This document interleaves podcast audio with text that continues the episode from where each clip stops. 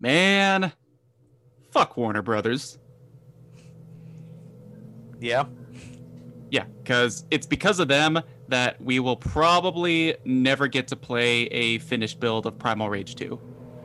Yeah. Uh, well, I just I mentioned that I just saw the uh, the Matt McMuscles video about Primal Rage 2, uh, and I didn't really follow along like super closely.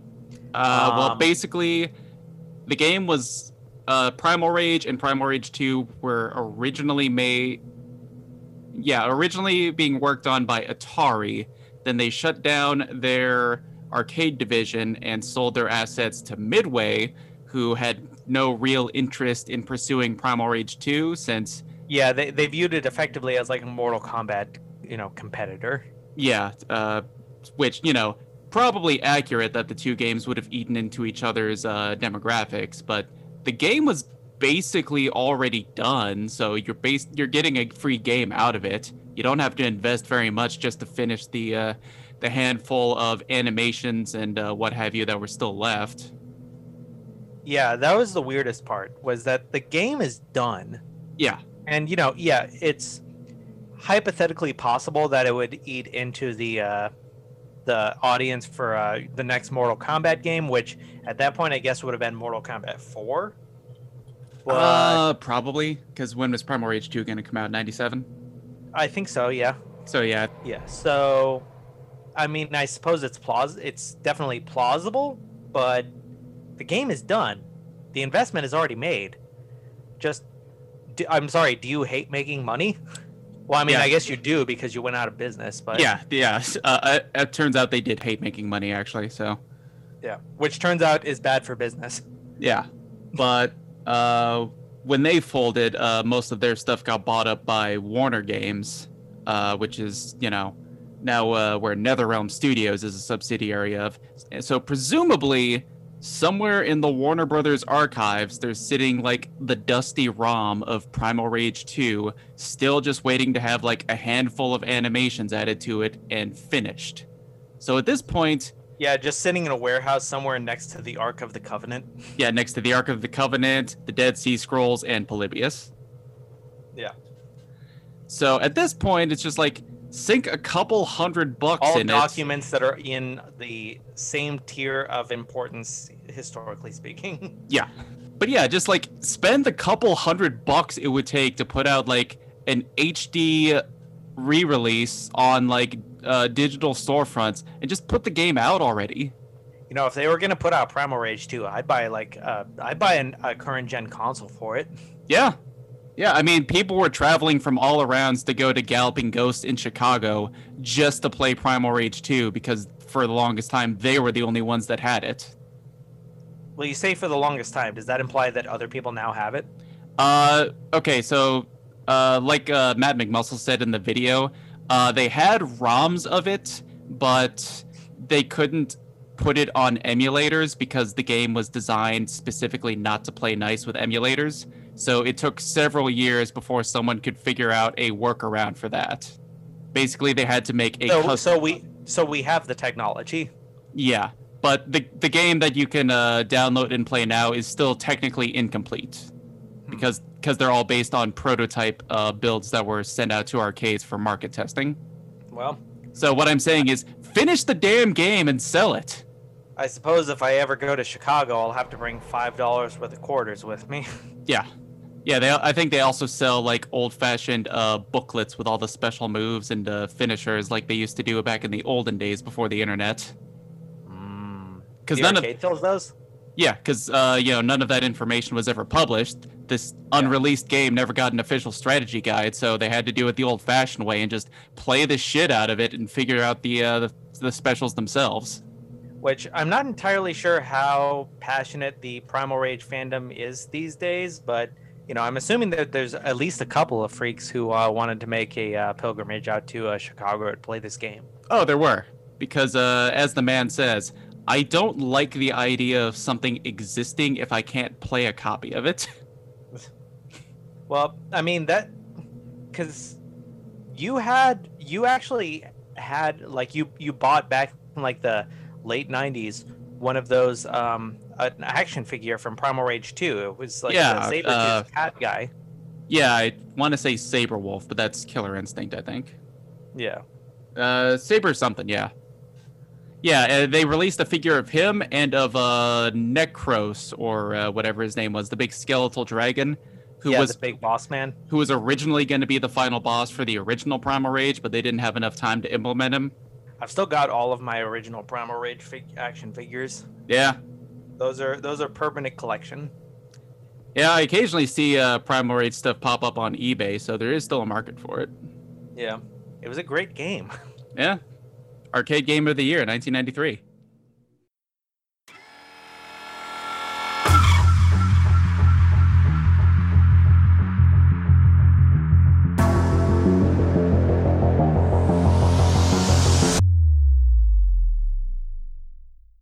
Hello and welcome to another bone crunching, skull splitting, heart ripping iteration of Splatterpunks. My name is Ness, And David. and it's Kombat Time! Yes. Yeah, with Mortal Kombat riding high off of a solid week at the box office, we're carping the DM to talk a little combat time. Specifically, we're taking a look at the three live action films tonight, because taken together, they are a pretty good slate of towering highs, terrifying lows, and creamy middles. Yes. Audience, dear listeners, get over here because we are talking Mortal Kombat. So first up, uh, not dicking around, it's Mortal Kombat from 1995. Uh, how much do you personally remember this film? Because I remember it renting it almost weekly, but I don't recall how into it you were. You might have already moved on. Um, yeah, I didn't watch it too many times as a kid, maybe only once or twice, but I I did watch it actually several times as an adult later, and I do remember it pretty well, I think. I remember at least all of the main, you know, plot beats and everything. Well, I more meant do you remember it fondly, negatively, or beigely? Uh it's it's a it's a positive beige. Cuz Uh, I mean, it's not a a, pleasant eggshell? Yeah, cuz it's it's not a it's not a great work of cinema. Let's just be straightforward about it. Well, you know, not every movie can be Paddington 2, but not every movie needs to be. This is true.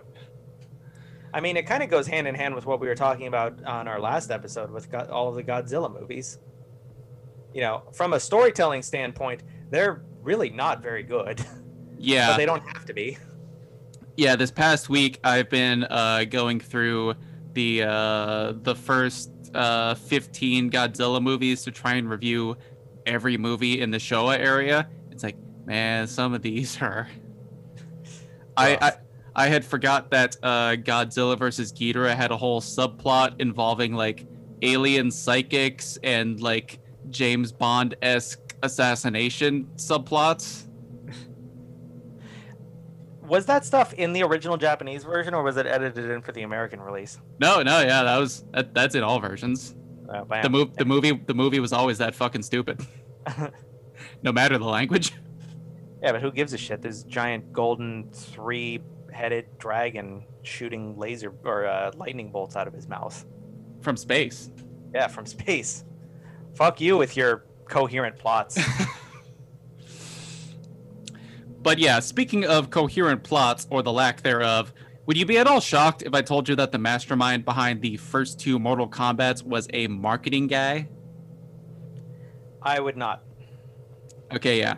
So the way the 90s Mortal Kombat films came to be was they were the brainchild of a fella named Lawrence Kasanoff, who, like I said, uh, was from a marketing background. He had been the president of Lightstorm Entertainment, which I is think I, I think I remember hearing about this guy. He's got like a batshit story, right? oh yeah. But i- i- in those early days, uh, he uh, was head of Lightstorm Entertainment, which is James Cameron's production company, and he basically handled the day-to-day business while Cameron was off making films. And a big part of that day-to-day business was the merchandising. Yeah, so he's sitting over here making toys and comic books and pajamas and stuff while James Cameron is busy fucking around in a submarine. Uh, I don't know if he was still with Lightstorm in the '90s. Uh, Abyss was a '90s movie, wasn't it? Oh yeah, yeah. Mortal you- Kombat came out in like '95. Or are you talking about that period where James Cameron just got a, a raging hard on for the Titanic and spent a lot of time, uh, uh, spent a lot of his personal time and wealth just exploring the Titanic in a submarine? I mean, yeah, and also I think he's still doing that.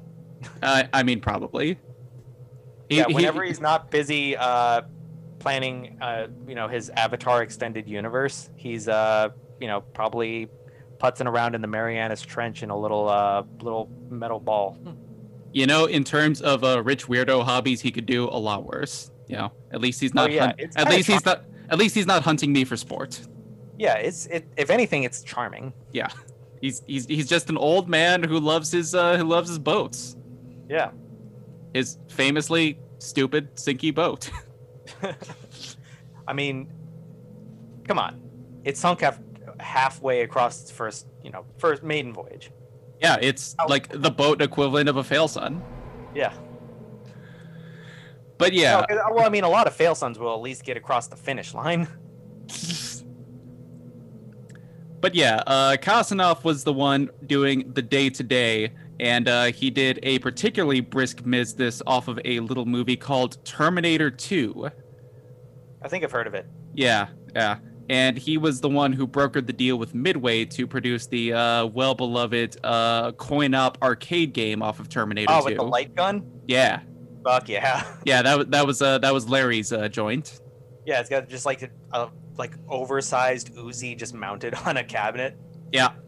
That Yeah. particular style of light gun uh, actually became popular later on, so someone remembered it. Yeah. But due to uh, him brokering the deal with Midway to make this game, he got to go to their Chicago office and ended up playing an early build of their next big cash cow, a little indie title called Mortal Kombat, for which Larry apparently just like went fucking up the walls. He allegedly exclaimed that Mortal Kombat was quote like Star Wars meets Enter the Dragon, and that if they gave them the rights, he'd adapt it into every medium on the planet, including films, TV shows, cartoons, comics, and even a live action stage show, which insanely enough, he actually wasn't joking about because that would end up becoming a real thing down the line. No, yeah, uh, all of the things that you just listed are real. They did happen. He he he was 100% true to his word. He, he is a cokehead of his word. yeah, yeah. so he was just he just went ape shit after playing 5 minutes of Mortal Kombat, convinced that this was a franchise that was going to take over the world. Meanwhile, he probably had like a meeting afterwards uh like across town with a guy about buying a minor league baseball team. or I don't know, was the XFL a thing yet?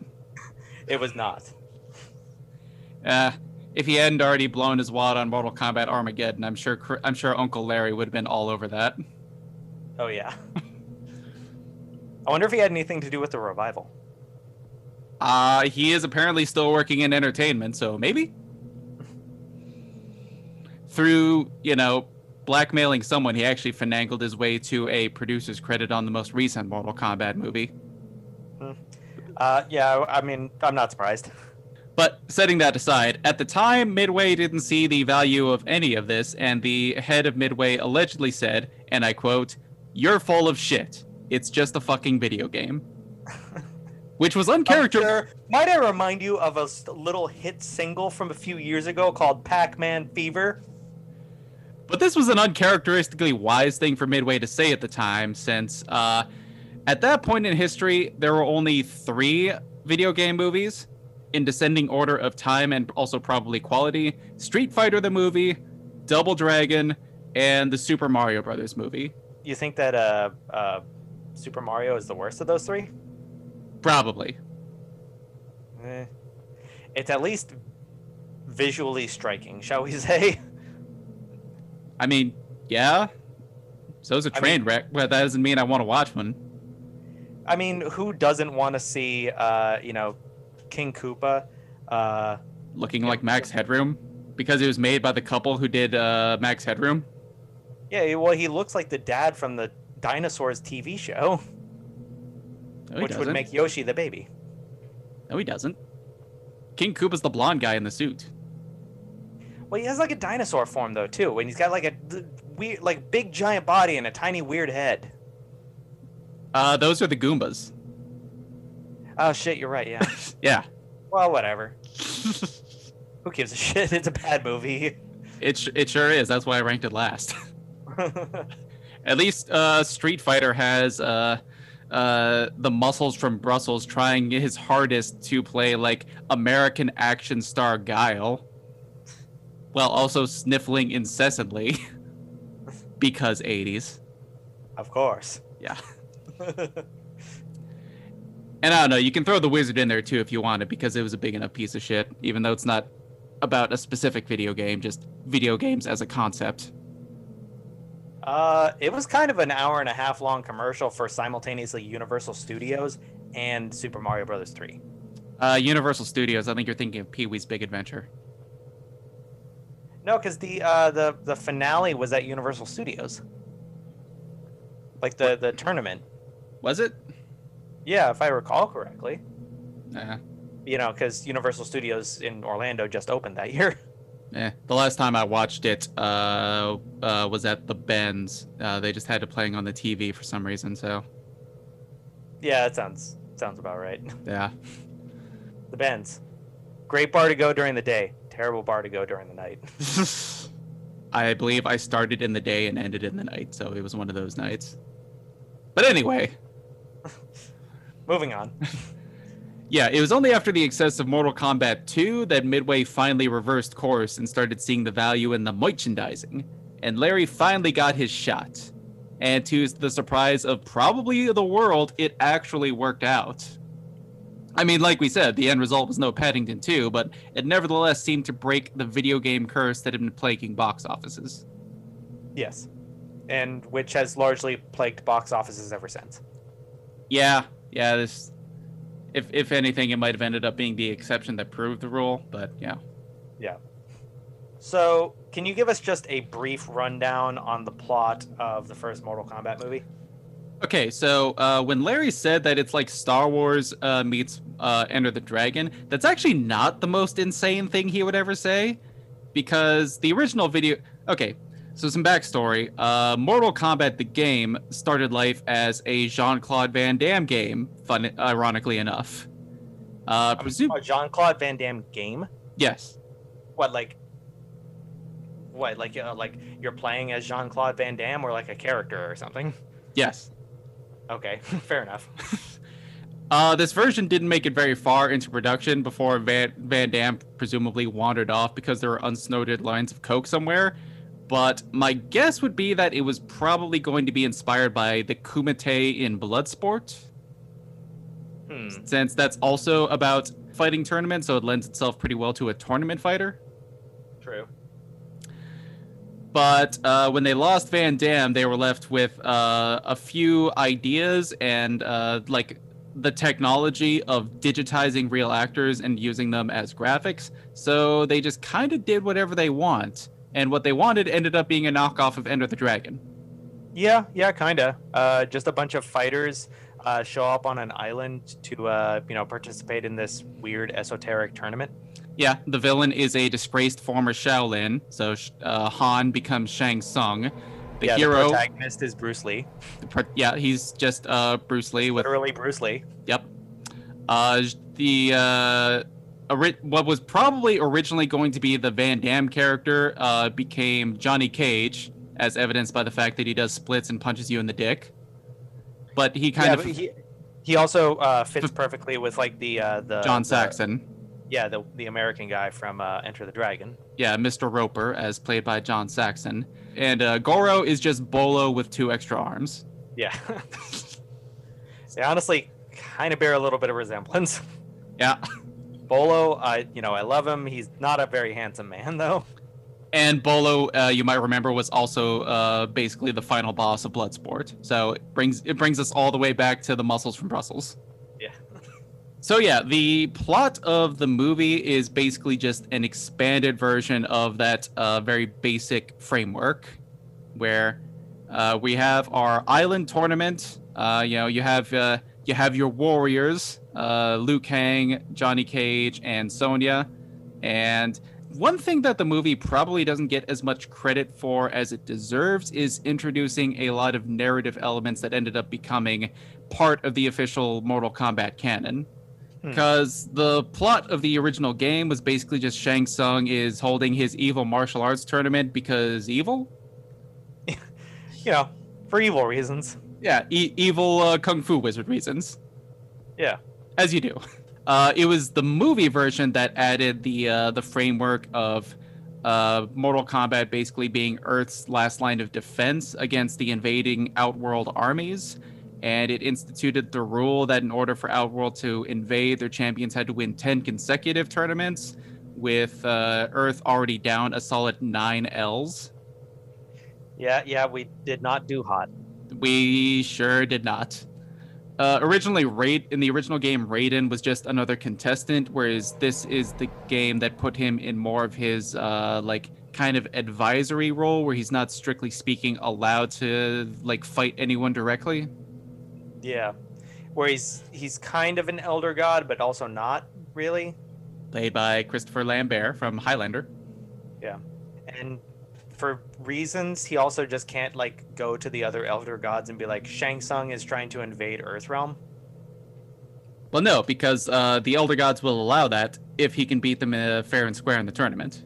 True, but all right, yeah. This, this, actually, this is a point of conversation for later. Yeah, and uh, this was also the uh, uh, the uh, where uh, Kano's ethnicity was retconned, because uh, he was originally Japanese. Because you know Kano, not a very Australian name, but Well, the, if you pronounce it Kano. but the actor they ended up casting was uh, just so charismatic that uh, the guys at Midway decided just to make it official that he is now, you know, evil Paul Hogan. So yeah, if you understand the idea of Mortal Kombat, then you just understand the plot of the first movie. Uh, it, it gives other little embellishments, like Liu Kang also trying to avenge his brother, who was at some point killed by Shang Tsung. For It's- yeah, again for reasons. It, right? It's not it's not clear how or when that would have ever happened, but we are informed by the uh, the, uh, the the the opening dream sequence jump scare that that's a thing. Yeah, because all right. So if I remember correctly, in the original movie, Liu Kang is not like a monk or anything like that, right? no, just he's he, he no he's with the Shaolin. okay. He's a Shaolin monk. Okay. Yeah. And it yeah, I'm trying to rem- I'm trying to recall the lore a little bit because it like Raiden is somehow connected to the Shaolin Temple, but not somehow. Uh, well, well, the Shaolin are one of the few factions who actually know who Raiden is, Yeah. and uh, he works with them pretty directly. And Liu Kang is their designated champion that they're sending to the tournament. Yeah. So yeah, and the Raiden and the Elder Gods are like the Shaolin temp. The the Shaolin are aware of them, but they're not like connected. Like they're not like serving the Elder Gods or anything like that. I mean, I mean, the the exact cosmology of this uh, franchise has been uh, retconned many times. Uh, in the movie, I don't think it's gone into in any great detail because that would have stood in the way of the fighting. Hmm. So, Yeah. so like, what what what are you trying to figure out? Is like Raiden their boss? Well, because I know he's not like their boss per se, but Well, like, he kind of is. what like the Shaolin Temple. Yeah, Okay. yeah, he's he's he's pretty much effectively their boss. Okay. Yeah. well, then never mind then. I guess that's just how Shaolin monks work in this world. Yeah, they worship Christopher Lambert. Okay. So, um, uh, remembering what you do about the uh, movie, let's talk pros and cons. Um, pros, I would say, is that uh, while it took uh, certain liberties, it definitely gets the spirit of what the games were about. yes. Fighting. Yeah. Well, fighting, but specifically the sort of, uh, you know, Eastern martial arts meets Western heavy metal and fantasy sort of thing. Yeah. because that's really what makes Mortal Kombat uh, distinctive and what its imitators never really seem to get. Because all the Mortal Kombat clones came out, they just thought that if you just put violence in the game, then it was a license to print money. And then it ended up not being me. Well, it did work in some cases. Like, such as? Uh, like uh, Killer Instinct. Killer Instinct uh, was its own thing. Uh, its main thing was uh, the, the combo centric gameplay. Yeah. So, it, yeah, i in terms of the actual true. in terms of the actual play style, it and Mortal Kombat could hardly be more different. Yeah, that or that's true. I was thinking more like thematically rather than gameplay. Yeah, no, like uh, uh, thematically I could totally see a Mortal Kombat cross Killer Instinct uh, thing working. Yeah. So yeah, but there were yeah uh, there were certainly uh, a hundred uh, Mortal Kombat clones that just came and went. You know, over- Your your Kasumi ninjas and your tattoo assassins, yeah. solid gold, all of them, and even a few for course- Midway itself, like War Gods. Yeah, uh, well, well, you you like War Gods? I, I do have a big soft spot for War Gods, but no one else does. No. Um, I don't I don't know if anybody even else remembers that game. Uh, Matt McMuscles does. Yeah. Well, he Maximilian Dood does. he uh, Matt McMuscles just has this weird recollection of just all of the like esoteric fighting games that mean that mean stuff to us, like Primal Rage, uh, War Gods, and of course everyone's favorite Shaq Fu. Well, his favorite was always Mace the Dark Age, the poor man's Soul Calibur. I remember seeing a lot of copies of that at video game stores. Are, are you got this- are you talking got- 20 years ago or five years ago? because that's Yeah. been that's pretty much been a constant. Yeah, yeah. I just remember the it's it's this dude who looks like a cross between like Sauron and Lord Zed from uh, Power Rangers. Yeah, his name is Lord Deimos. Excellent. Yeah, uh, a game we could. Uh, it's too late to do this segment now, but a game that uh, I should have uh, done was uh, just uh, quizzing you on uh, Mace the Dark Age character or 80s metal band. Uh, yeah, Lord Darkanon. Also, uh, while we're still off topic, uh, the name of one of the fighters from War Gods is Kabuki Jo. And I want to say that's probably racist, but. uh, who knows? but yeah, uh, what- positive. What was, what was that one from that uh, that uh, that like Bollywood movie, like cur- like Crazy Hair Joe or whatever? Like the little kid with like the like the frizzy Oh, hair. funny hair Joel. funny hair Joel, yeah. Yeah. Yeah. Uh, don't let Bollywood make movies about the American South. I'm crazy about you, pretty woman. I don't even think that was the same movie. No, no, yeah, you're right. It wasn't. so they're 0 for 2. Yeah. No, funny hair Joel was from the the serious one. Yeah. that that funny hair Joel was a character in the drama version. Yeah. But, you know, it's Bollywood, so it still has to have gratuitous musical segment. Yeah. Anyways, th- this whole segment's probably getting cut out, but. Yeah. uh, Episode title: Funny hair Joel. But uh, this movie succeeds in nailing the vibe. And also, you know, the action is, you know, really pretty solid. Yeah. you know, it, it, it, it wasn't gonna blow anyone's minds like the Matrix or nothing like that, but uh, you know, it promised Mortal Kombat, and aside from being rated PG-13, it delivered Mortal Kombat. Yeah, it there there was also a you know a, a good ratio of uh, practical to uh, practical effects to CGI. Although, we got to talk about Reptile, a character who would have looked like dog shit in any movie, but especially in a movie that only seems to cast them against dark backgrounds, when he's just covered in like the juice from inside of glow sticks. He looks like he's being like scanned by the predator at all times. well, because yeah, I don't really rem. I remember. I don't remember exactly what reptile looked like, but I do remember being kind of like He's like a hunchbacked, uh, gangly bipedal lizard man who runs around, hisses and sticks his tongue out, and then Liu Kang kicks him into a statue, which he crawls into its ribcage and transforms into a ninja man. yeah. I do remember that part. As you do. I remember. I remember watching that part and just being like, "The fuck is happening?" and okay, so I didn't rewatch this movie uh, in preparations, and this might be a Mandela effect thing, but I remember when he goes into the statue and becomes a ninja man, the announcer from the Mortal Kombat game Yeah, saying says reptile. Okay, Yeah, so that, that did did happen. Yeah, that's like kind of on the that, that's almost on the level of Uwe Boll just splicing in random shots from Mortal from uh House of the Dead into his House of the Dead movie. It's like, who said reptile? Did he say it? Is he announcing himself? No, it's non-diegetic. it's like the music. No, I, I, I choose to believe that there's uh, someone just uh, following the crew around with like the uh, the soundtrack by the Immortals just playing on a boombox. Yeah, he's just do he's just constantly doing a John Cusack, just holding up a boombox over his head, uh, just following all of the crew. Yeah. Uh, one criticism I will say of the movie is that it the only one the only song from the Mortal Kombat album that it used was the theme song, uh, not any of the other bangers like Sub Zero open parentheses Chinese Ninja Warrior close parentheses.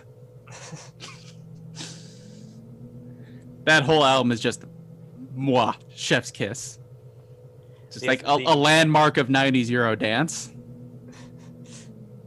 Yeah, you just kind of picture the uh, the Swedish alien dudes from uh, Dude, Where's My Car? Just kind of awkwardly like pumping their fists over and over and just sort of swaying back and forth to it. while all of these uh, ninjas are uh, fighting right in front of them, and they are just all stoically, like pumping their fists, moving no body part except for their right arm. Yeah, and well, and their their torso just like pivoting in like a 45 degree angle back and forth. Whereas the in the, in the background, the ninjas are just constantly flipping through the air. Like Yeah. they're not really going anywhere; they're just flipping. Uh, which is also a thing that happens in both this movie and I think its sequel. Just you know, just ninjas doing flippy whippies through the air. Yeah. Well, what good's a ninja if he's not flipping? Although they don't really look like ninjas, they kind of look like stock bad guys from Indiana Jones movie. I, I, I think they have like the big harem pants and usually no shirt and just like the the, the, the face wrapping. Hmm. Well, what I, th- because obviously Mortal Kombat has always had a well-stocked roster of ninjas that are all the exact same character, just palette swapped. Yeah, the the uh, the Rainbow Ninja Squad. Yeah. Um, and that is something that we definitely see in this film that I don't think we really see as much in other like later Mortal Kombat media. Uh, in what regard? where you know i kind of appreciate the fact that the ninja costumes kind of look like they came from a spirit halloween store Oh yeah, because the actual budget for costuming for the Mortal Kombat games was like thirty dollars. no i'm talking about the movie Oh yeah, but you know it's true to the games because the games themselves look that shitty.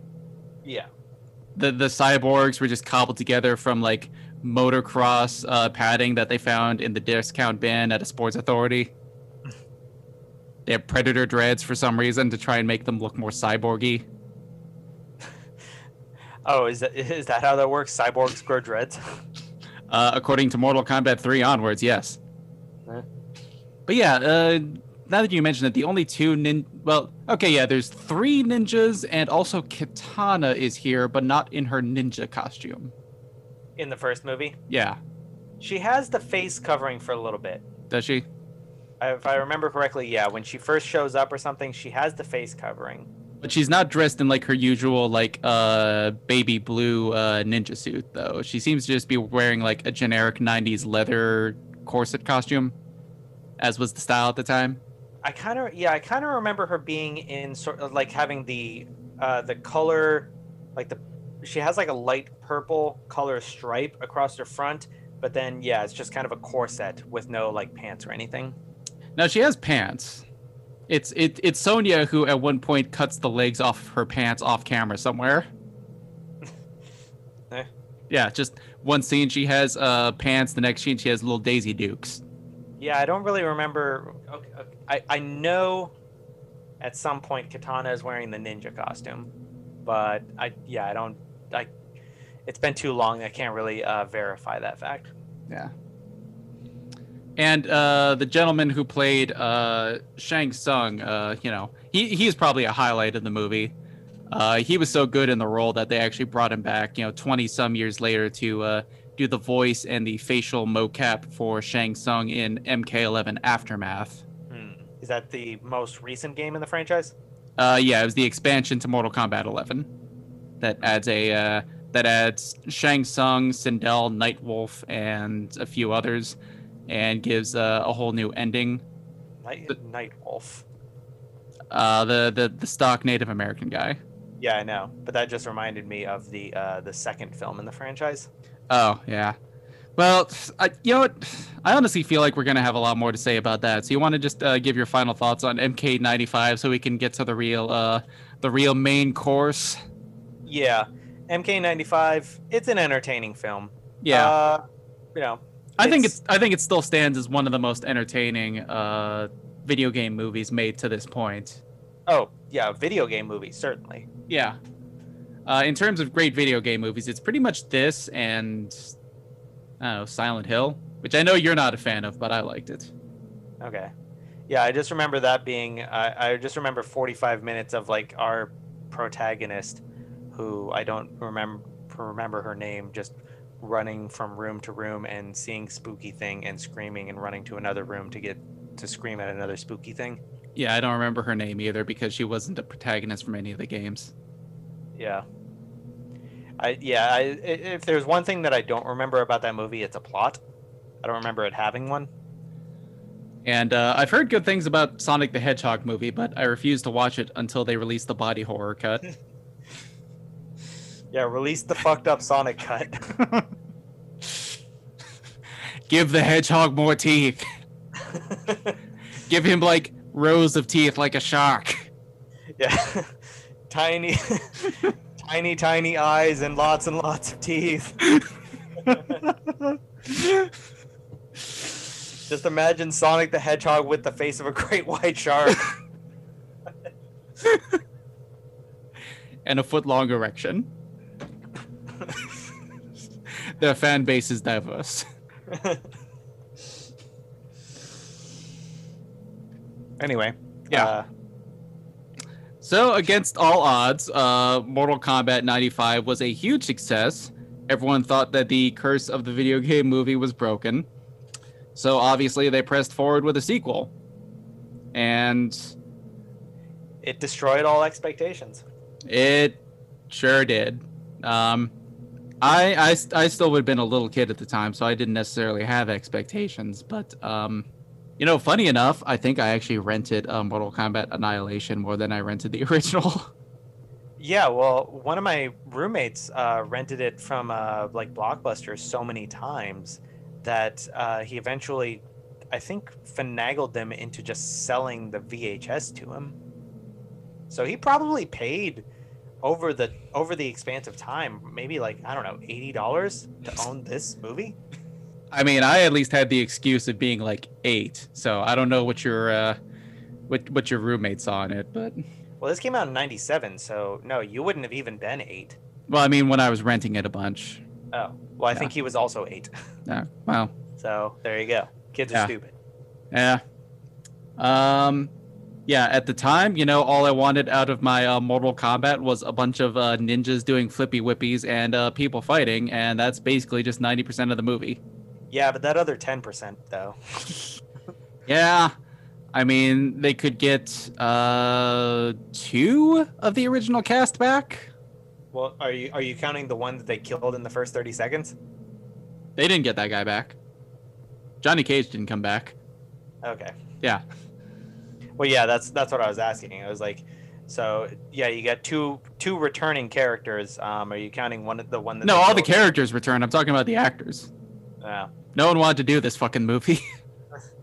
Well, They- Liu Kang came back, right? yeah, they got Liu Kang back and they got Katana back. Everyone else had better things to do. Christopher Lambert read the script and refused it outright. Uh, the guy who played uh, Cage, he would have been entitled to a pay raise since he was one of the few actors with some experience. So that's why he jobs to Shao Kahn in the first 30 seconds. Yeah. So obviously he didn't want to do that. And everyone else just uh, refused. So they rounded out the cast mostly with stunt performers and American gladiators. It was a hot property at the time. Was it? Was it really? Uh, I think that was kind of towards the end of American Gladiators, but you know, it had cachet at one point. I have to take your word for it, I guess. What? Hitting people with giant Q-tips is cool. Shut up. so yeah, they basically just skipped over the plot to Mortal Kombat 2 altogether and just went straight to MK3 with Shao Kahn just saying "Screw the rules, I'm invading." Yeah. And the story involves uh okay, so in order to defeat uh, Shao Kahn, they somehow come to the conclusion that Liu Kang needs to unlock his animality because that will be his killer app that lets him beat Shao Kahn. Which they just decide, right? Yeah. It's not explained why they think that will be the way. Especially if it turned out that his uh, animality sucked, like scorpions, where he turns into a penguin and lays an explosive egg between your leg and you blow up. Yeah. um, yeah, my my my main gripe with uh, the film isn't so much the uh, the constructs of like the animality as a concept. It's more uh, just shit just happens. Yeah, that, that that's what I'm struggling to recite the plot to this because it's not really a plot, it's just a series of events. Yeah. No, yeah, because a plot implies causality and a string of, you know, uh, events that occur because other events occurs. This movie is just things happening in sequence. Yeah, Mortal Kombat 1, uh, it kept it simple and it kept it tight. Um, aside from the fact that we never actually figure out how this fucked up tournament bracket works, uh, we at least get the uh, it at least communicates the idea of a tournament, if not an actual tournament. Yeah. Uh, MK Armageddon, it's literally just events are happening. Yes. Um, this is the one where uh, Sub Zero slides in on a uh, uh, har- on harness from the from the ceiling. Yeah, Sub Zero right? Sub Zero Mark II because uh, original Sub Zero is dead. Yeah, yeah, he slides in uh, with a harness that's clearly visible in the final cut.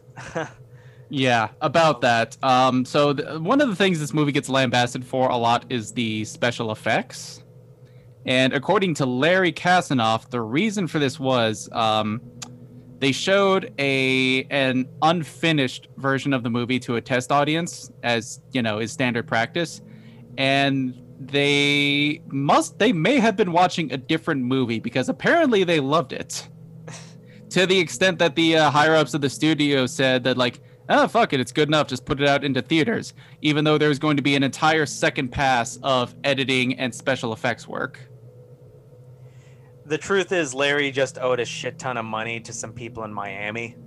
well, the way he tells it, that's how you get mistakes like Liu Kang kicking Baraka into a fire pit and then just reusing an earlier clip of Rain getting uppercutted into a fire pit.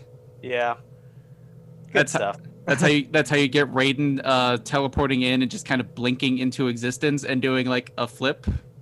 Well, that wouldn't be special effects. That's just that's just editing. Well, yeah, the editing wasn't finished either. Yeah. Uh, it would also explain certain things, like when Nightwolf is training Liu Kang to access his animality. He says you must survive three tests. There is only one. Yeah, there, there's one test, and then Nightwolf's out of the movie now. Bye. Bye. they didn't even like throw in a, di- a, a line of dialogue pooching him, saying that like he got killed by uh, Shao Kahn's extermination squads on the way to his home planet. they did do that to Stryker though, and uh, Kabal. So they explained that they died on the way back to their home planet. Uh, uh, Rain or Ermac or one of them says that they killed them off screen somewhere. Ah, yes, off screen. My favorite place to die. I mean, the, this movie has enough fucking characters in it as is, so obviously need they needed to uh, make cuts. And if I was gonna cut anyone, I'd probably cut the mall cop first. Yeah. Well, didn't they have like an entire? They had an entire tribe of Barakas, didn't they? Yeah, which you know that is true to the games. He's not like a one-off. He's like the leader of this whole goblin race. Yeah, but they had them in the movie, right? Yes. Uh, Liu Kang beats the shit out of a lot of Barakas because uh, they are a race of jobbers. They exist to job. Yeah, they're uh, they're they're pretty much just uh, I don't know, stormtroopers basically. Yeah, they're they're Shao Kahn's uh, stormtroopers. Yeah, you know, dra- drawing a parallel again between like you know Star Wars and this, they're basically the Barakas are basically like the stormtroopers of this universe. Although you did just remind me, uh, for whatever reason, uh, in terms of characters who didn't need to be in this, uh, the big bad is revealed to be Shinnok, who Yeah. I, I had already stopped playing Mortal Kombat games by this point. I don't even know who Shinnok is. Uh, basically the god of hell. His his ultimate goal is just like wipe out all life in all the realms. Uh, he's the guy who dresses like uh, you know how the Undertaker used to go to the ring wearing his big cloak. Yeah. Yeah, he's the guy who dresses like that. So he just wears a duster. No, no, not the duster, like the big hooded robe. Oh, okay. Yeah, and he's revealed to be Shao Kahn's father, and also Raiden's father, because they're Drama. brothers.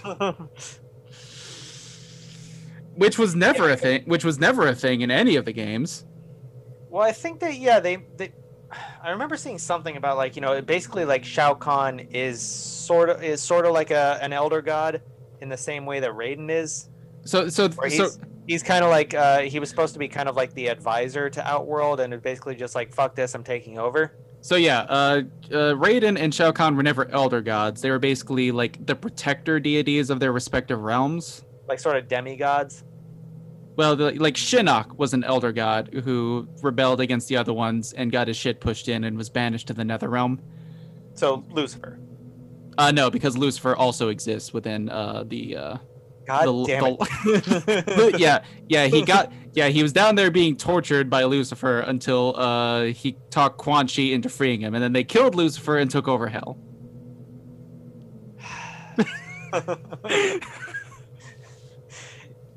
you know, there's something to be said for the simplicity of a basic tournament fighter. I mean, they all start out simple, but you know, at, at a certain point, I think Tekken devolved into like a whole world war that we settled with a martial arts tournament. And Akuma is there. Street Fighter. Huh? That was just the tur- Street Fighter just stayed a tournament fighter, didn't it? Uh, Street Fighter Three was about stopping like some weird like uh mess- messianic cult. yeah, the the big bad of that one is kind of like evil Jesus. Guys, it doesn't have to be this hard. Uh, Dead or Alive, I think the villain of one of those was like a weird bio slime clone of Kasumi, and also Ryu from uh, Ninja Gaiden is there.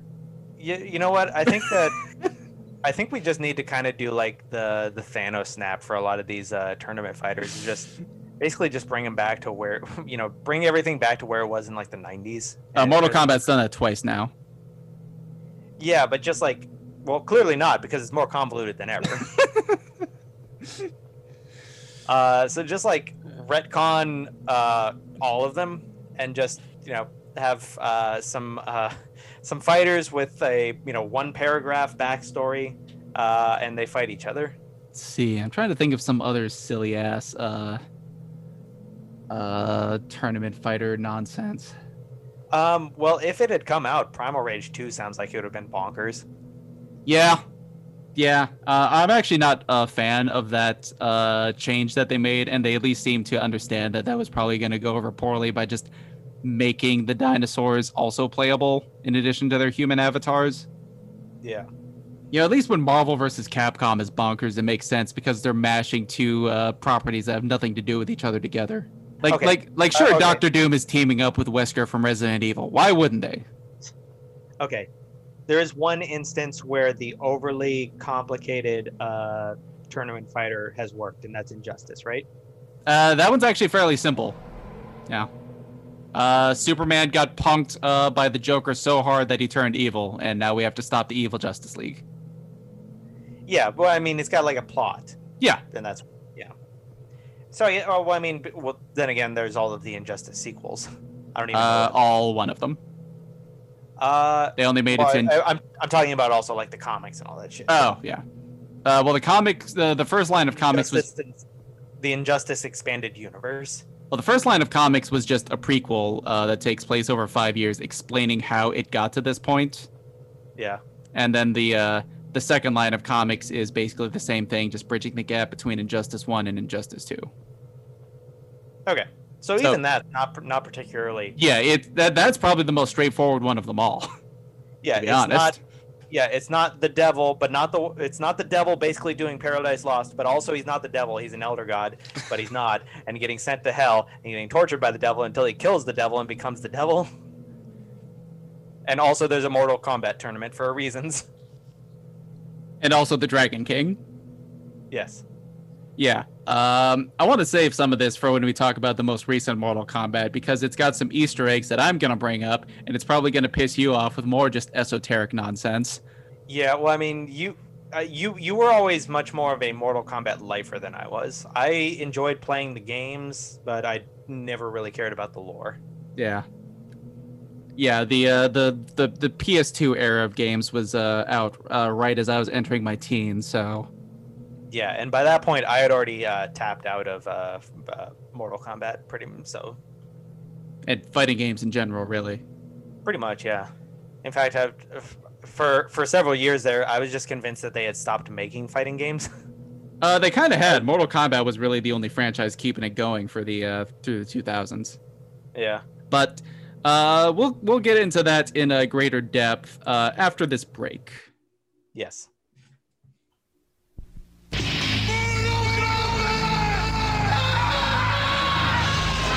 The video game you've been waiting all year for.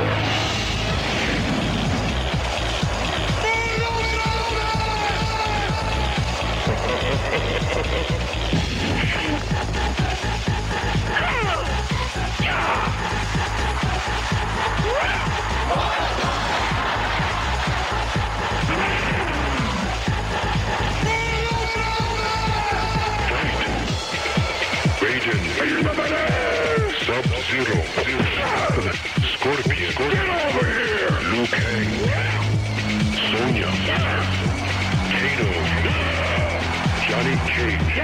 Finish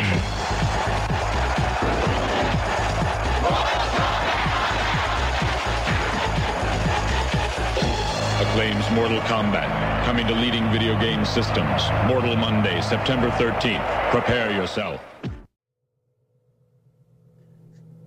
Okay, so basically, in the beginning of the Mortal Kombat universe, there was just these elder gods and this sort of amorphous blob called the One Being that was eating all of them.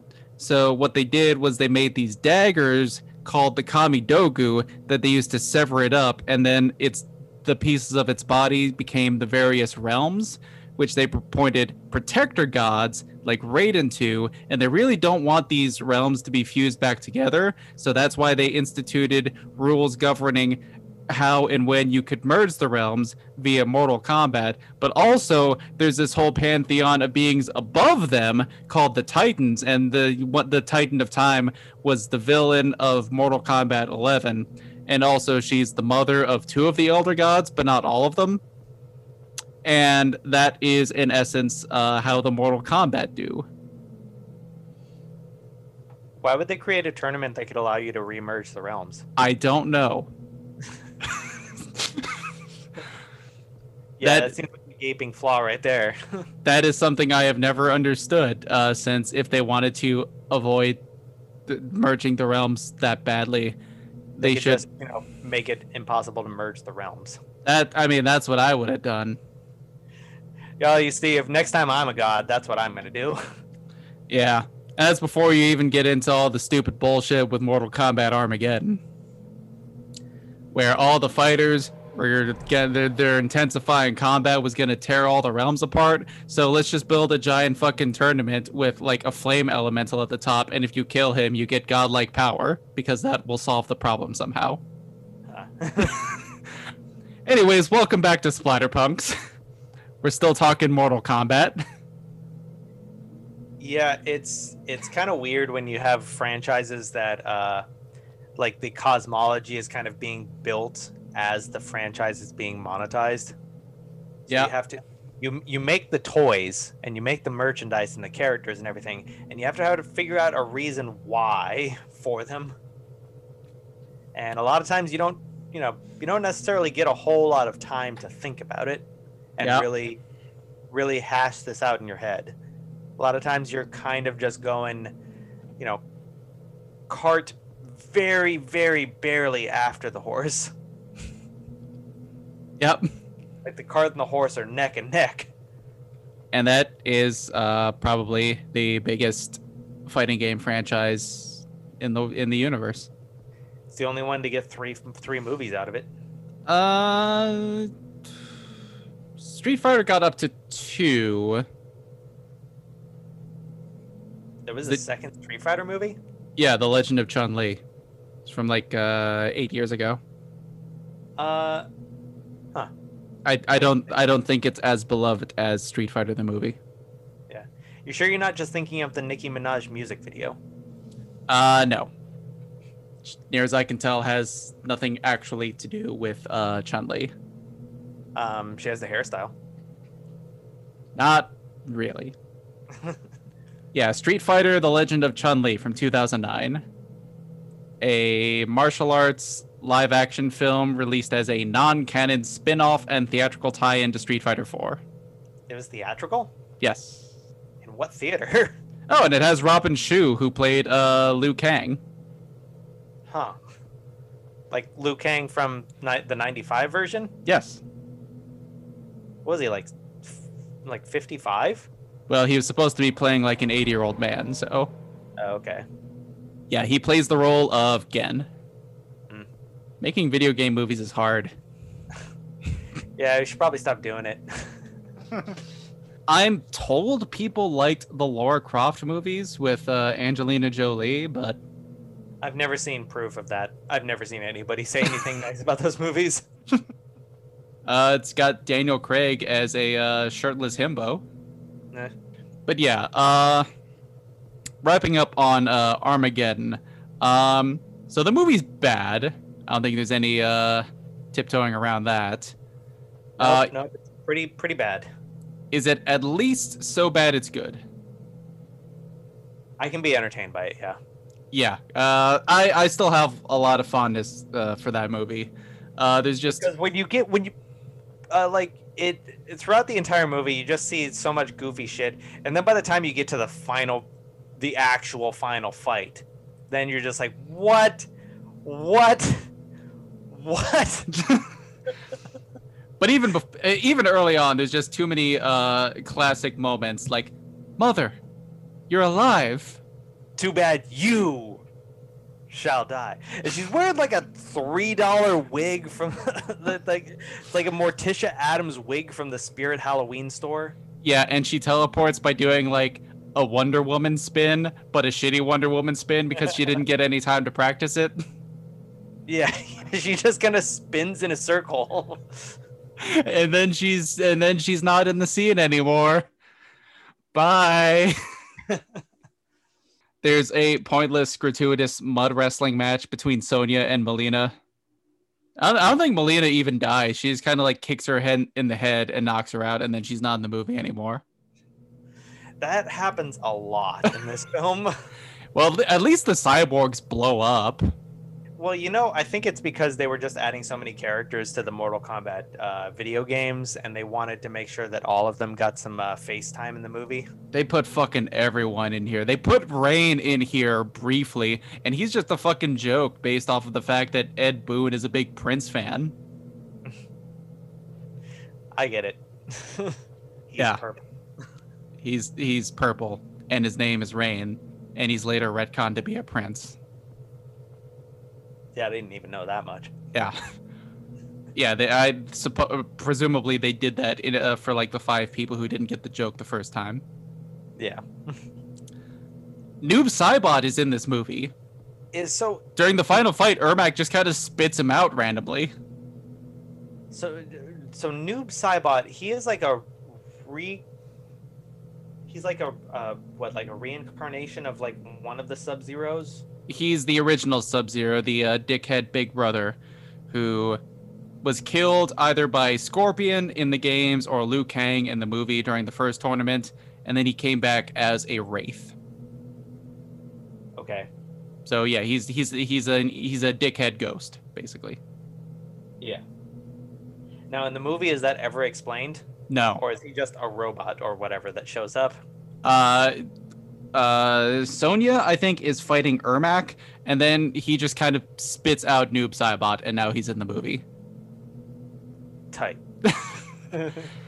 Yeah, and uh, Jax's whole arc is that he learns that he doesn't need his robot arms to beat up a centaur. The the power of punching was inside of him all along. Yeah. which which fuck yeah, I'll drink to that moral. Why not?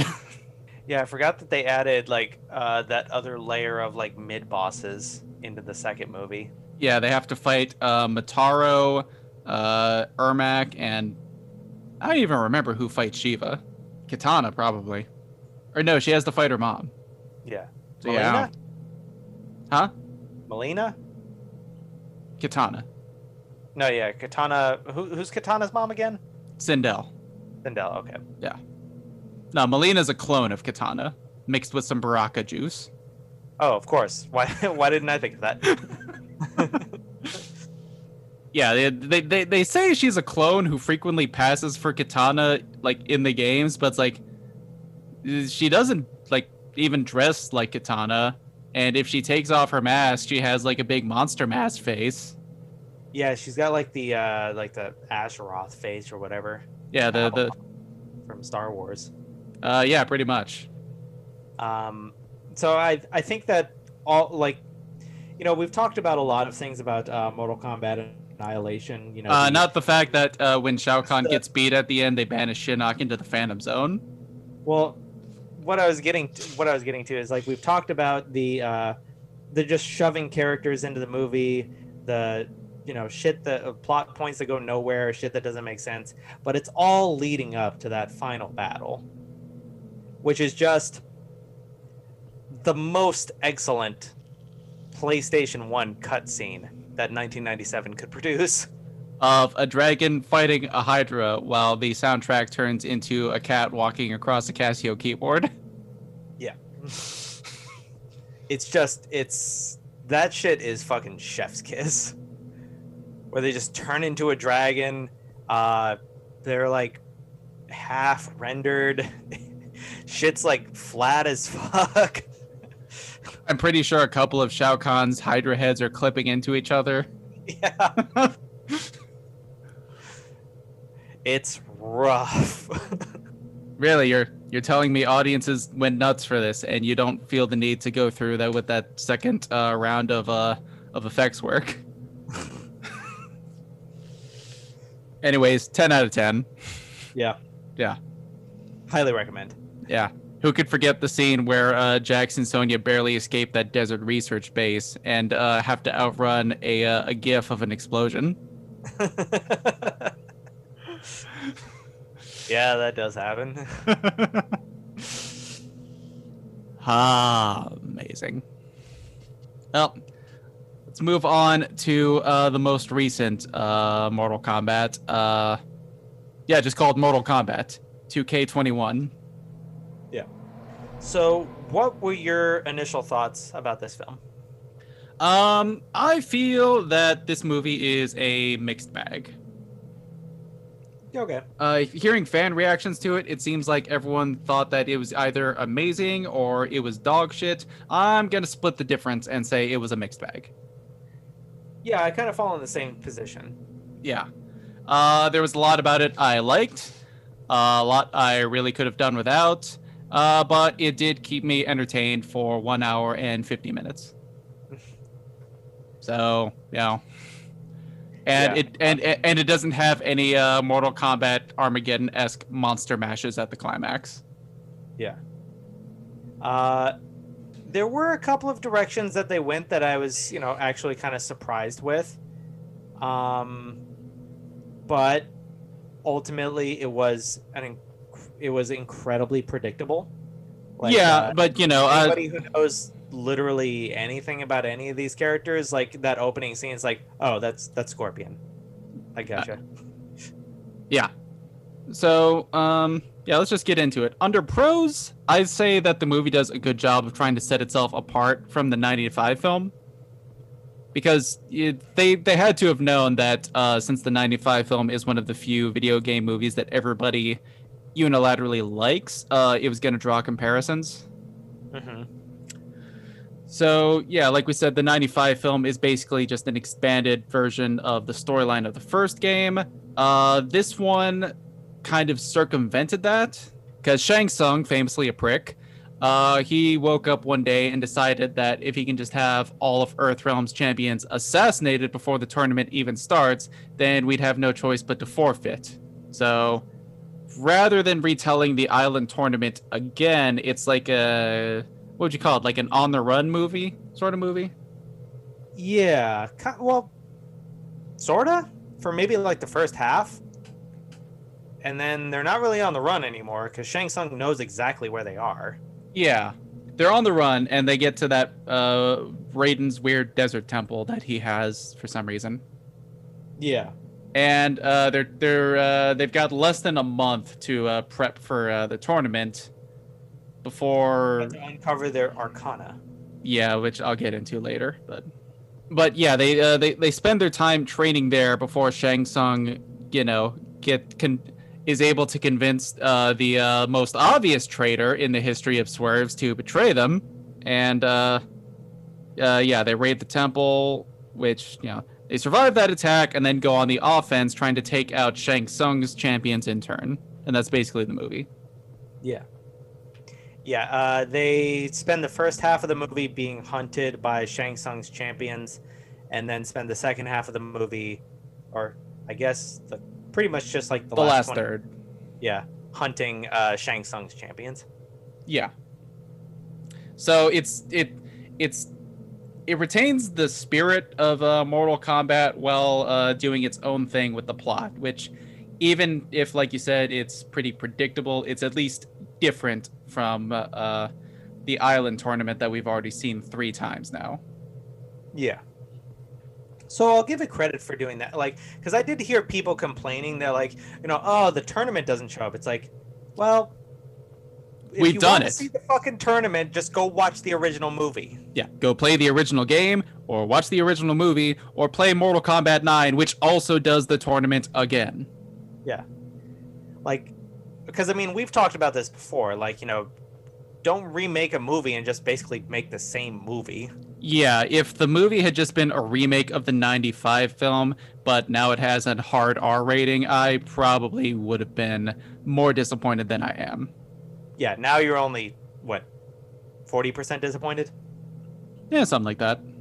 And a uh, another pro I'll hand it is that there were obviously a lot of MK fans behind the camera, uh, just based on the number of Easter eggs to find here. They, well, I mean, yeah, because what uh, people who work i like behind the camera in film are a bunch of fucking nerds. I mean, yeah, it tends to be that way. Yeah, eh, people who get jobs working like you know, uh, working uh, behind the scenes in Hollywood, they're a bunch of fucking nerds. So you know that they played roughly three thousand hours of Mortal Kombat in 1993. Yeah, isn't that what Joe Bob was making fun of a couple of weeks ago when they had Eli Roth on and he said Eli Roth is too handsome to be a director? Director's got to be like some kind of pasty, uh, hunched over uh, nerd man. Well, you know, you you uh, you want Woody, uh, Woody Allen, that's how you get Woody Allen. I mean, fair enough. Yeah, yeah we're operating off of a Woody Allen to Eli Roth uh, spectrum here. Yeah.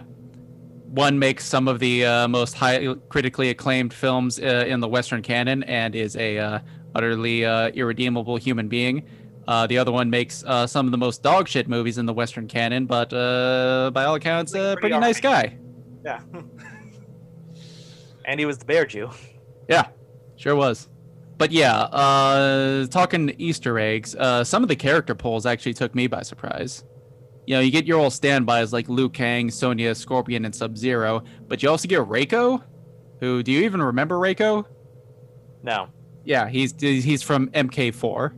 He was in M- he was in MK4, MK Armageddon, and then in the MKX comic book line where he gets killed off before you know he can ever be in another game ever again. Which one was he? Uh, in uh, the games, he's uh, another ninja-looking guy. In this one, he's the big bald guy with a hammer. Oh, okay. So the- like, who's the, who's the fucking dwarf? like Tolkien dwarf here? uh, that'd be Reiko, looking not very much like he does in the games. Okay. And Yeah. uh, there, I was very confused. I was like, who's this fucking guy?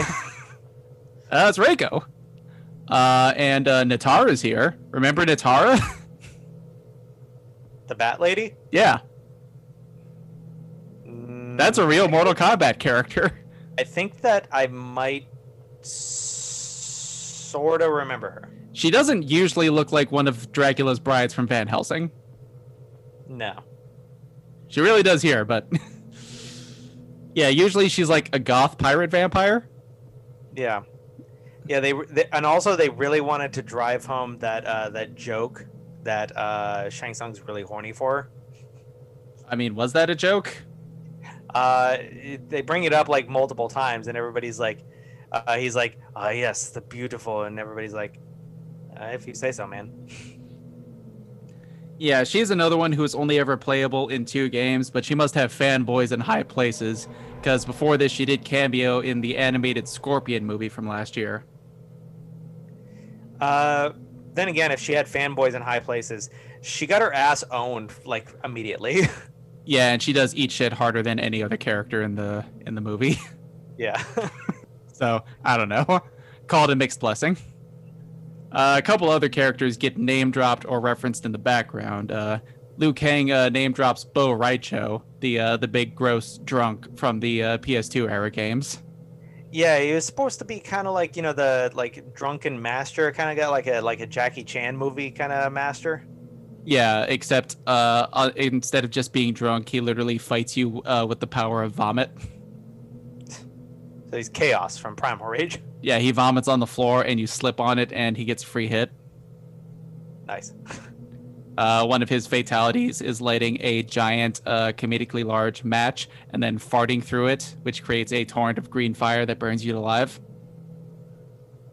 Yeah, he just sounds like the dude from like Drunken Fist or whatever. Which is, I'm sure, what they were going for. Uh, and there was also a mural in the background uh, depicting Argus, Delia, and Taven. Three characters I'm positive you have no idea what I'm talking about. Never heard of them. Nope. Don't Yeah. intend to. Yeah, they were from the uh, story of Armageddon, which is bad and stupid. Though I remember you really, really liking Armageddon as a kid because it had all of the characters in it. yeah. Even uh, Sareena, who was the one who I was hoping would pop up. But uh, yeah, and in Sonya's hideout, she's got like her Charlie Kelly, Pepe Sylvia conspiracy wall that has pictures of like Nightwolf and Kotal Khan on it. Yeah. Which, yeah, I was, I was a little, conf- I was not confused because I, I mean, ultimately it didn't matter. But I was also kind of wondering, like, how did you guys find out about the tournament? Because it was just Jax has this dragon mark, and suddenly that from there you manage to uh, leapfrog into being uh, basically the Hermione Granger of Mortal Kombat. Yeah, they are kind of uh, exposition characters where it's never explained how they are expositioning. Yeah. Well, I mean, that's okay. So another thing that we ha- uh, really should address about this new movie is the protagonist, for lack of a better term. Well, I was gonna get into him in my con cons, but Mm. So anyway, yeah, just just wrapping up uh real quick. It's like, yeah, I like uh you know uh some of the lore bits. Uh, the the feud between the Lin K Lin Kuei and the Shirai Ryu is a major plot point. I like that they kept uh Scorpion's uh dumb name from uh Mortal Kombat One. Hanzo Hasashi. Yeah. Yeah, uh, it's funny because Hanzo is a real name, but Hasashi, as far as I can tell, is gibberish. It, it, So it's it's- they kept, they pulled a Cho Chang. they, they kind of pulled a Cho Chang, uh, which you know was probably more acceptable in the '90s, but you know NetherRealm Studios they they just kept it. Yeah. Yeah, Hanzo uh, could be a reference to uh, the legendary samurai Hattori Hanzo, or more likely, one of the devs on Mortal Kombat watched the Hanzo the Razor movies. much From, more like- likely. Yes. from like the 1970s. So yeah, they don't strike me as like high scholars. They strike me as more like a Quentin Tarantino kind of guy who just watched uh, a thousand of these fucking like 70s martial arts movies. yeah, and uh, it would have fit a lot more in with the uh, Enter the Dragon knockoff vibe they were going for. Yeah. But yeah, Hasashi, near as I can tell, not a real name in Japanese or any other language. Meh. yeah. Is that was- the, is that the knit you want to pick? It was the 90s. It was a different it was a different time. 1992. But yeah, uh, I guess we can uh, get into uh, cons here and we may as well talk about the pro tag in the room. Oh, is he here? Oh, sorry. I thought I thought he was a piece of furniture in the background. Yeah. So you sounded like you had something you want to say, so why don't you go first? Um, I mean, okay. So I, I, on the one hand, I understand the role of this character. He's the audience insert. He's the dumb guy who doesn't understand anything about this world, and so characters can just directly, uh, you know, uh, sort of explain things and just exposition at him, so that the audience can get uh, caught up to speed alongside him. But okay, also- I, I suppose that makes sense because traditionally Liu Kang has always been the pro tag, but he would know way too much about how this universe functions, wouldn't he? yeah. Also, um, I think that's why in Mortal Kombat 9 they ended up making Johnny Cage the pro tag, since he's like the dumbest of the big dumb guys. So everyone, everything has to be explained to him. he's dumber than Kano. Probably. Eh. Ka- Kano at least knows what's going on enough to exploit it. Yeah, true. J- Johnny Cage just kind of bumbles from one scene to another. Yeah. Um. So, our protagonist. Here's rem- here's the here's Do you the- remember his name? Yeah, this is the, the the crucial question. Do you remember his name? The answer is I do not. Uh, I know he wants his family back. sure does. Uh, I had I had his uh, Jesus Christ. I had it written down in here somewhere. I know his first name was Cole. His name is his name is Cole something. Cole Fell. Cole Harcash. The fact that we don't know, and I didn't even know his name was Cole until you reminded me of it. I mean, I think that's pretty indicative of what we're driving at. Yeah, I mean Cole is just one of those uh, stock protagonist names who'd be like the main character in a first-person shooter, circa like Yeah. 2006. Yeah. So yeah, he's he's basically like uh, our prota- ladies and gentlemen, our protagonist's clipping in the background. Oh shit, he fell out of he fell out of the world. yeah, Got to restart. Got to restart the scene. yeah. So our protagonist is, you know, I get like I said, the most get what they're- boringest man on this entire planet of Earth realm. Which he's a fucking prize fighter. That should be at least worth something. But Well, no. Honestly, that is makes him even more cliche because he's a past his prime prize fighter, tries his best for his family, answers the call to his fam to adventure because he wants his family back. Yeah. Um, and also with his family, uh, it was pretty much up until like the two thirds point. Uh, pretty much at yeah, pretty much at actually at the turning point of Act Three. Um, I think you know the scene that I'm talking about when he gets uh, you know, reunited with his family, and then he has to uh, unlock his power or whatever. His his X Men power. Yeah, he has to unlock his Arcana, and I was that entire time I was confused. I was like, so is this okay? So it's like a woman and then like a younger kid, and it's like okay, so is the i- is this like his his sister and girlfriend or his his wife and his daughter or like who are these people? Also, do we know their names at all? Oh, v- uh, for sure. I don't know their fucking names. Yeah, like I don't even know if it got mentioned. I know them as wifey and precocious child. See, I didn't even know them as that up until the up until uh like the two thirds mark of the movie. I was like, family, uh, Family, what he wants back. Yeah, fam- relation A and relation B. He's attached to these people for reasons. They're getting ice cream together. I, I think it does get mentioned uh, at some point before that that they are a family unit. And Well, yeah, it's like I know that they're a family unit, but you know, but like but like uh husband like I don't even know like what their relationship is. Like, are they? I, I, I think it is established that they are spouses and child. No, yeah, I I know. I what I'm getting at is that like I didn't know that until like two thirds of the way through the movie. Yeah, I'm, I'm I'm saying it did happen before that. You did just- it? Okay. Yeah. It was That- just that- too that's- boring that's- to pay attention to. Yeah, that's what I'm trying to express to you. Yeah. So, yeah, I like I said, I get what they were going for with trying to make uh, this guy our audience insert, but uh, my God, he's just Yeah, Nathan Drake here most sucks. boringest. Yeah, he's the most boringest man. And even his Arcana sucks, which I guess we I guess now is as good a time as any to talk about Arcana. So Yeah. the way it worked in uh, the game, in the games, was that uh, each character had their own explanation for why they could do uh, their mystical bullshit. You know, Liu Kang is a monk, so he has you know basically Dragon Ball Z ki techniques. Uh, Sonya's little laser blast wasn't a superpower at all. It was like a pow- it was like a, a power gauntlet that she wore on her arm. Jax has really robot, big robot arms. arms. Yeah. Uh, Scorpion is a uh, undead specter made of hellfire, you know, etc. Uh, that wasn't good enough for this movie, so they had to institute a plot point where if you are chosen to be a champion of Mortal Kombat, you also get an X-Men power in the bargain, Yeah. and you have to unlock it seemingly by getting your ass kicked. Or just getting really, really pissed off about an egg roll. Yeah. so yeah, that was a uh, a stupid change that was that I didn't like because it was bad and stupid. Uh, I, I I don't know what was wrong about with the original explanation, Uh, I didn't hate it.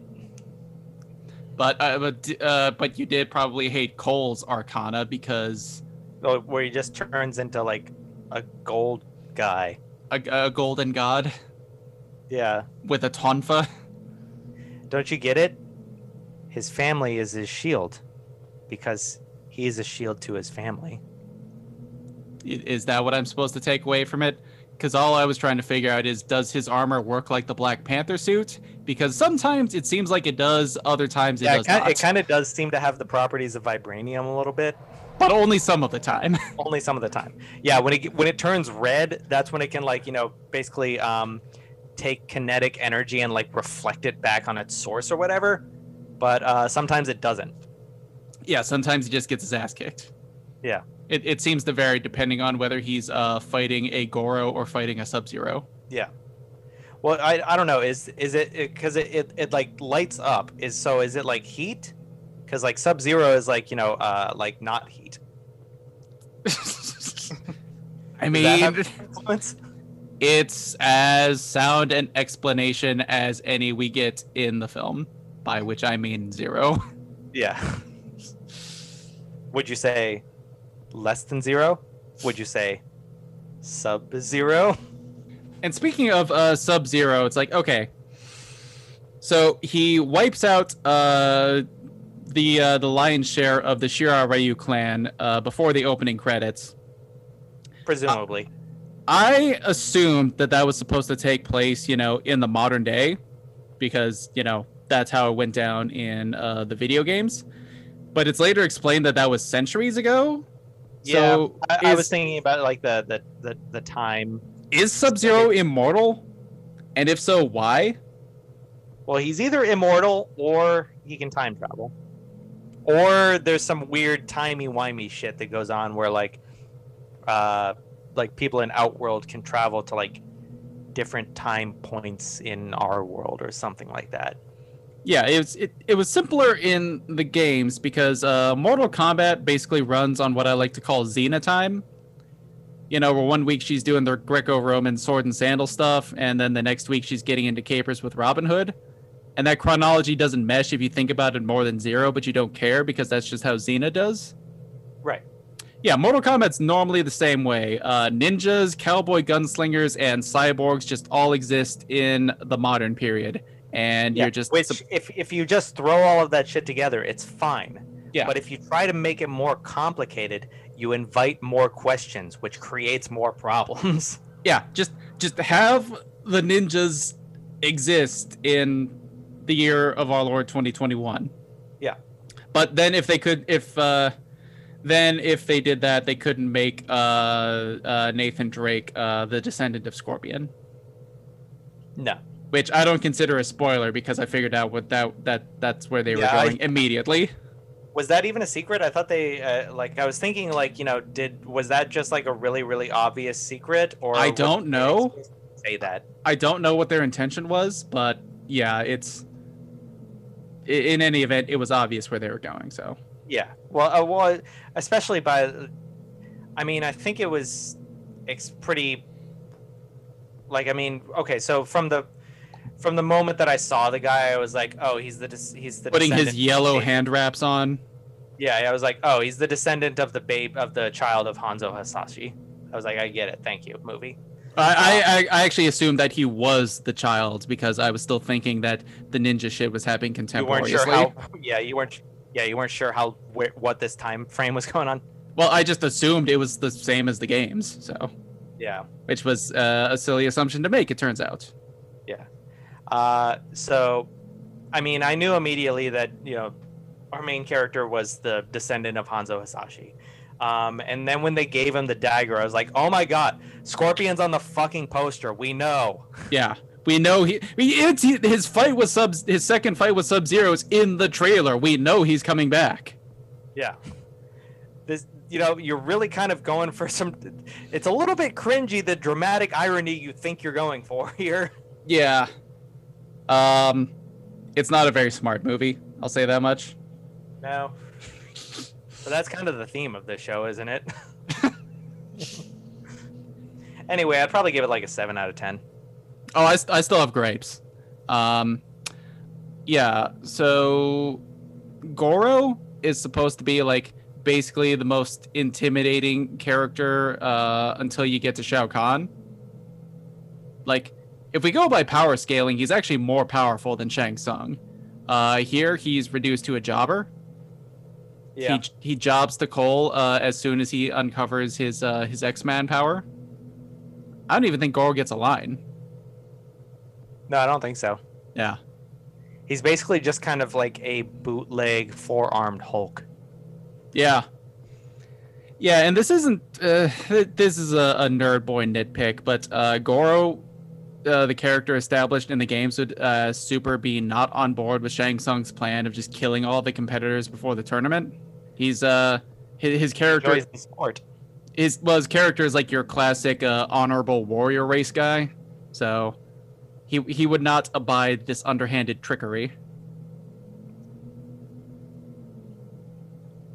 That is very much. I, I, I don't, I don't know if there is a more nerdy gripe than that. Yeah, but I made it, so. Um, actually, uh, the culture of the uh, warrior built up around Goro and his tribe is much more predicated on honor, so he would not be uh, a, a fan of Shang Tsung's approach to uh, avert the rules of the tournament. Okay, first of all, his tribe are called the Shokan. You don't say. um, yeah, another gripe I had was just the uh, the haste uh, with which some of these characters got taken out. Like, did you even realize that that was supposed to be a reptile in this movie? yeah. Okay, he 'cause- looked like an iguana. And they said something about like you know, uh, unleash the reptile units or whatever. yeah, which apparently his his his name is now the reptile. Or yeah. Well, okay, so yeah, I kind of expected that there would be more than one. Yeah, but it's even uh, Mortal Kombat Armageddon had more than one reptile. Raiden fights like mean- twenty of them. Yeah, the cartoon had like an army of reptiles, Yeah. which you know, yeah, that's actually a, a, another point that we didn't talk about even at all is the uh, the Mortal Kombat cartoons. Uh, it's it it uh it's been a while since I watched any of those. I'm not rewatching all like 26 episodes of Defenders of the Realm, so Yeah, neither am I, but I just remember there being an army of reptiles. yeah, sounds about right. Although my favorite thing about that is that Quan Chi shows up briefly, but MK4 wasn't out yet, so they had no idea what to do with him. So he just has a staff shaped like a snake that opens up its mouth and shoots more snakes out of it, who then open up their mouths and shoot more snakes. that uh, remains one of the best things I've ever seen in all of animation. Maybe we should just rewatch. I mean, it has its moments.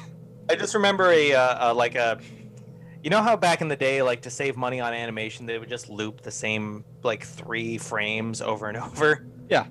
I just remember like a straight ten seconds of reptiles just flip ninja flipping over a hill. Yeah, yeah, sounds about right. That, that's also the series where uh, Sonya is reduced to basically being the Leroy Jenkins of the group. Like, fucking uh, Stryker Oh, will be just made her an idiot. yeah, Stryker will of all people will be telling her to try and calm those tits, and she just like whips her hand away from him and yells "Kombat Time" and then runs in. That's her catchphrase, by the way. Uh, before she fights anyone, she has to scream "Kombat Time" at the top of her lungs. Cool. they we wanted love it, don't we, folks? they wanted so badly to make Kombat Time a thing. Shit, if we ever make T-shirts for this show, the first one is going to be just uh, Sonya Blade with just Kombat Time under it. Oh my god, she just ran in. Oh my god, Sonya.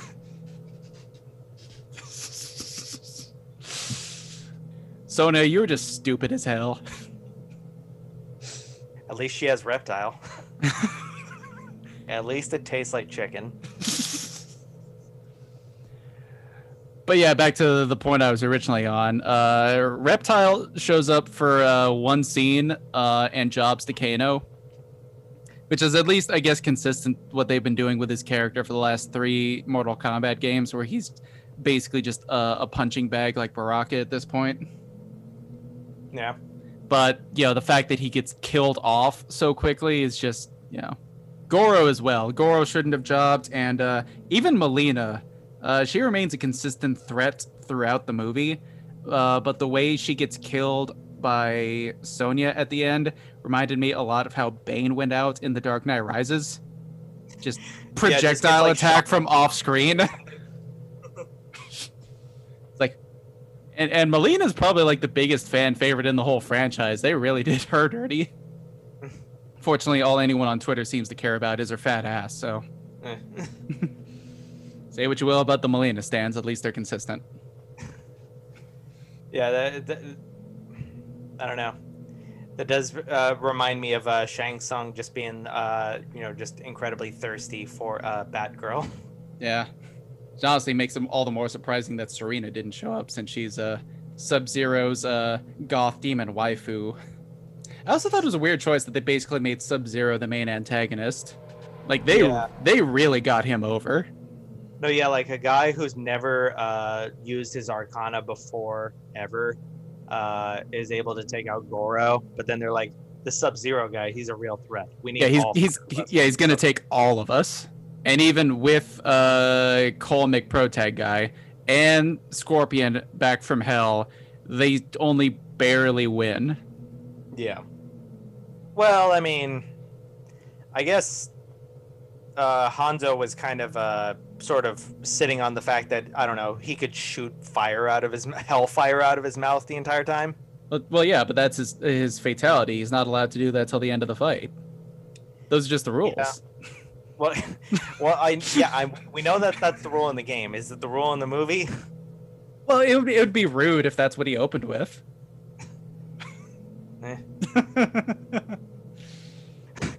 I did. I did. Uh, honestly, I did get a little bit of a chuckle at the end where uh, uh, Scorpion's basically like, "Take care of my bloodline," and uh, Cole is basically just like gives him the look like, "Thanks, I don't speak Japanese." yeah, I was gonna ask. Is it ever established that Cole can actually speak Japanese? No, I don't think he can. Okay.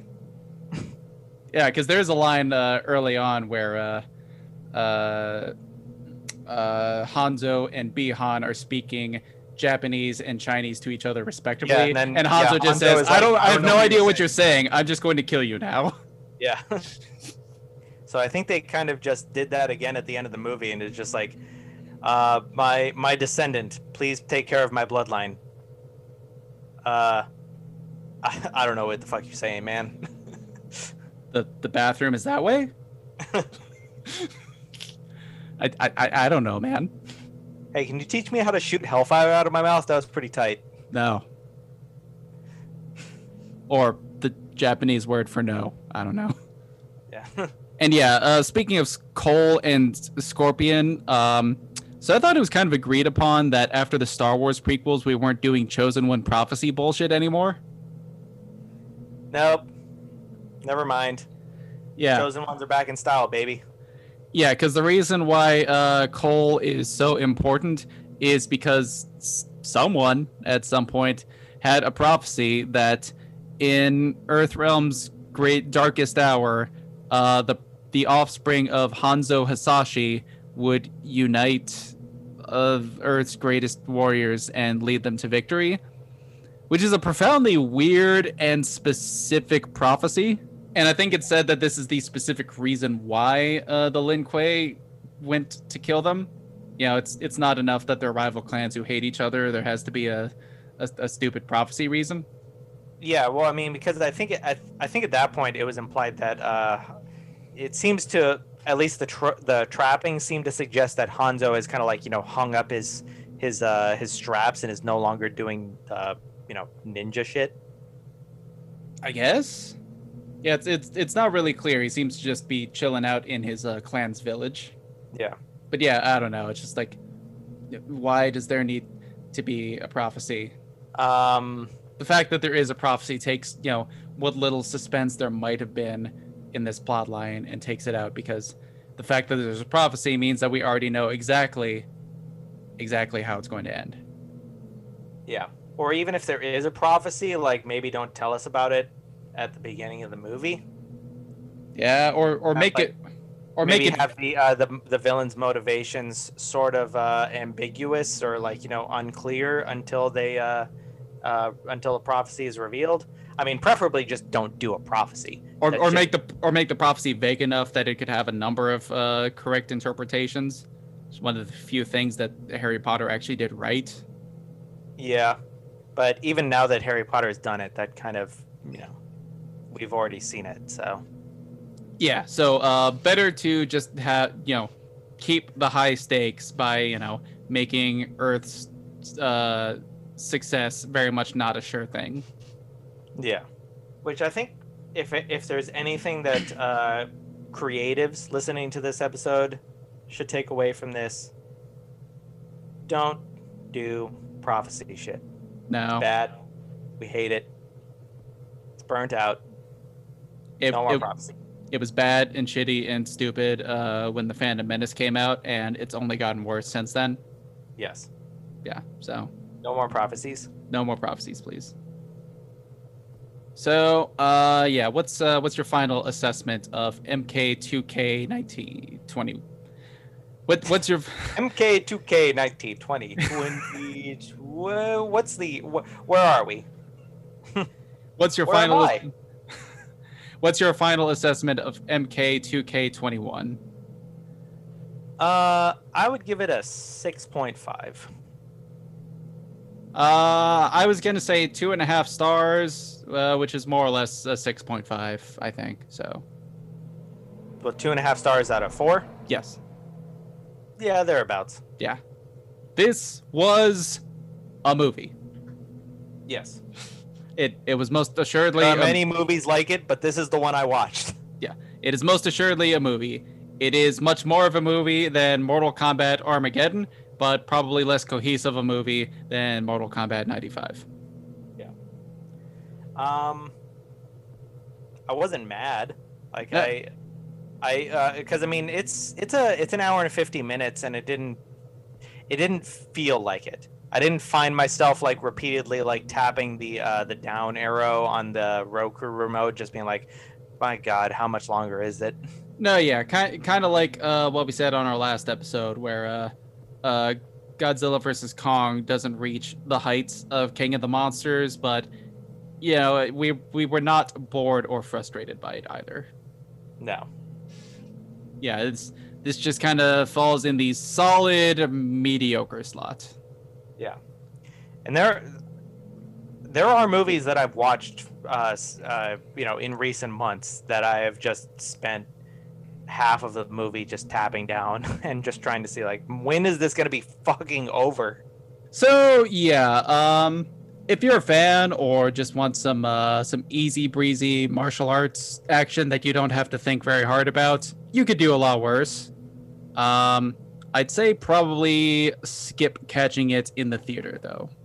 Yeah, if there's one movie that you're going to see in theaters, make it cut uh, Godzilla vs Kong.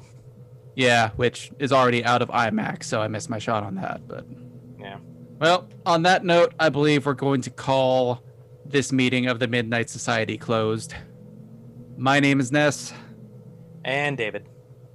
and to catch you next Kombat Time. Was that was that a reference? To yeah, to, to the cartoon show. Oh, I feel like we talked. I feel like we talked about it. I feel like we talked about it for like 20 minutes. Yeah, I remember. Yeah. Anyways, good night.